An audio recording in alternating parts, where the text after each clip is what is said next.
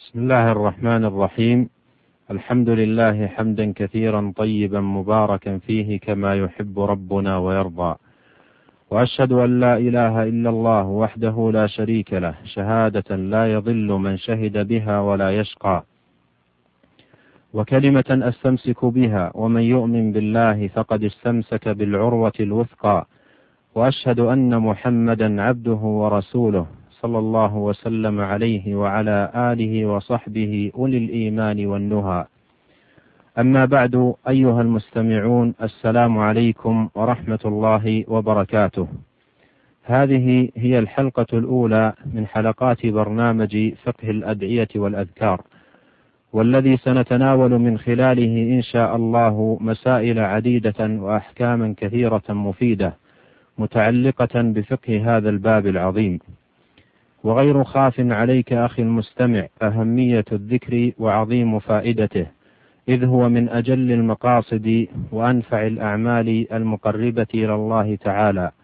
وقد أمر الله به في القرآن الكريم في مواطن كثيرة ورغب فيه ومدح أهله وأثنى عليهم.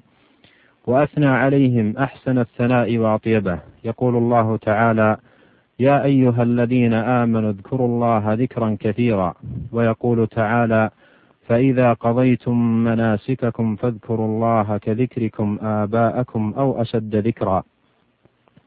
ويقول تعالى الذين يذكرون الله قياما وقعودا وعلى جنوبهم. ويقول تعالى والذاكرون الله كثيرا والذاكرات أعد الله لهم مغفرة وأجرا عظيما. فأمر تعالى في هذه الآيات بذكره بالكثرة وذلك لشدة حاجة العبد إلى ذلك وافتقاره إليه أعظم الافتقار وعدم استغنائه عنه طرفة عين. فأي لحظة خلا فيها العبد عن ذكر الله عز وجل كانت عليه لا له وكان خسرانه فيها أعظم مما ربح في غفلته عن الله. وندم على ذلك ندما شديدا عند لقاء الله يوم القيامة. لقد ثبت عن النبي صلى الله عليه وسلم كما في سنن البيهقي والحلية لأبي نعيم من حديث أم المؤمنين عائشة رضي الله عنها أنه قال ما من ساعة تمر بابن آدم لا يذكر الله تعالى فيها إلا تحسر عليها يوم القيامة. والسنة مليئة بالأحاديث الدالة على فضل الذكر ورفيع قدره وعلو مكانته وكثرة عوائده وفوائده على الذاكرين الله كثيرا والذاكرات. فقد أخرج الترمذي وابن ماجة والحاكم وقال صحيح الإسناد ووافقه الذهبي عن أبي هريرة رضي الله عنه قال قال رسول الله صلى الله عليه وسلم ألا أنبئكم بخير أعمالكم؟ وأزكاها عند مليككم وأرفعها في درجاتكم وخير لكم من إنفاق الذهب والورق وخير لكم من أن تلقوا عدوكم فتضربوا أعناقهم ويضربوا أعناقكم. قالوا بلى يا رسول الله. قال ذكر الله. وروى مسلم في صحيحه من حديث أبي هريرة رضي الله عنه عن النبي صلى الله عليه وسلم أنه قال سبق المفردون. قالوا وما المفردون يا رسول الله؟ قال الذاكرون الله كثيرا والذاكرات. وروى البخاري عن أبي موسى الأشعري رضي الله عنه عن النبي صلى الله عليه وسلم قال مثل الذي يذكر ربه والذي لا يذكر ربه مثل الحي والميت. والأحاديث في هذا الباب العظيم كثيرة. ولعل من المناسب هنا والحديث ماض بنا في فضل الذكر أن ألخص لك أخي المستمع بعض ما ذكره أهل العلم من فوائد لذكر الله تعالى يجنيها الذاكرون في حياتهم الدنيا ويوم القيامة. ومن أحسن من رأيته تكلم في هذا الموضوع وجمع أطرافه ولم شتاته الإمام العلامة ابن القيم رحمه الله في كتابه العظيم الوابل الصيب من الكلم الطيب وهو مطبوع طبعات كثيرة ومتداول بين أهل العلم وطلابه.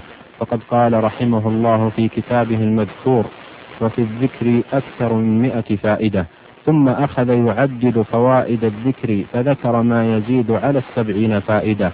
كل واحدة منها بمفردها كافية لحفز النفوس وتحريك الهمم للاشتغال بالذكر. كيف وقد اجتمعت تلك الفوائد الكثار والعوائد الغزار والأمر فوق ما يصفه الواصفون ويعده العادون.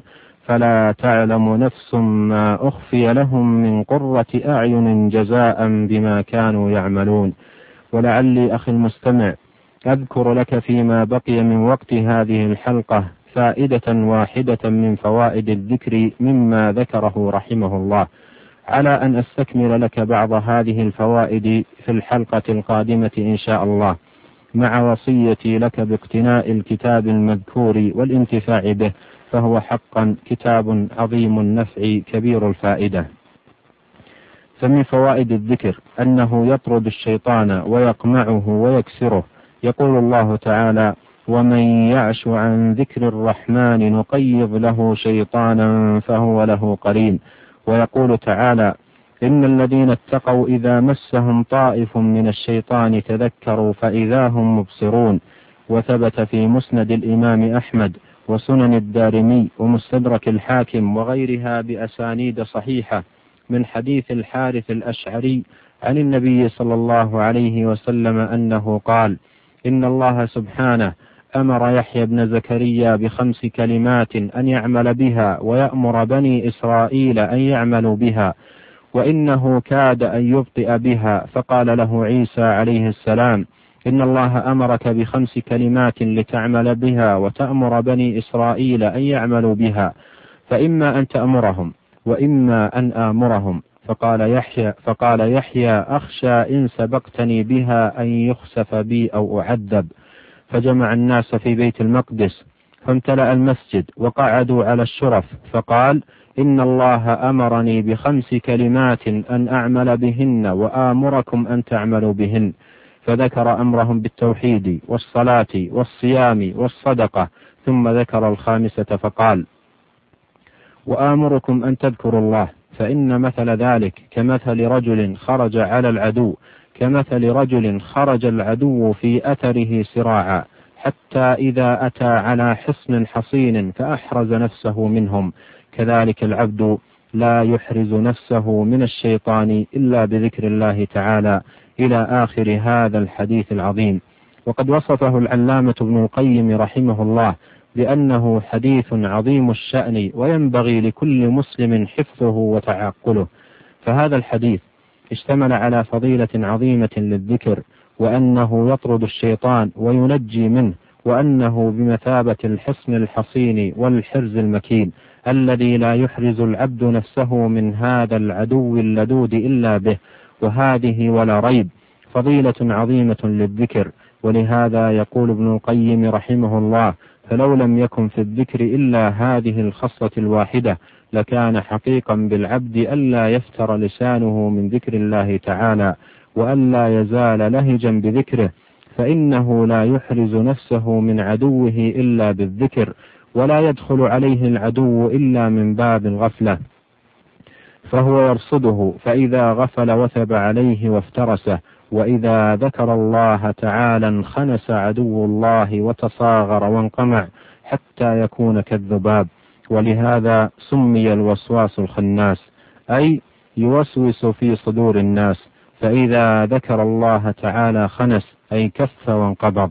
قال ابن عباس رضي الله عنهما الشيطان جاثم على قلب ابن آدم فإذا سهى وغفل وسوس فإذا ذكر الله تعالى خنس. وبهذا نأتي أخي المستمع إلى نهاية هذه الحلقة. وإلى أن نلتقي في الحلقة المقبلة إن شاء الله. أستودعك الله وأسأله تعالى أن يعيذنا وإياك من شر الشيطان وشركه ومن همزه ونفخه ونفثه. إنه سميع مجيب قريب. والسلام عليكم ورحمة الله وبركاته.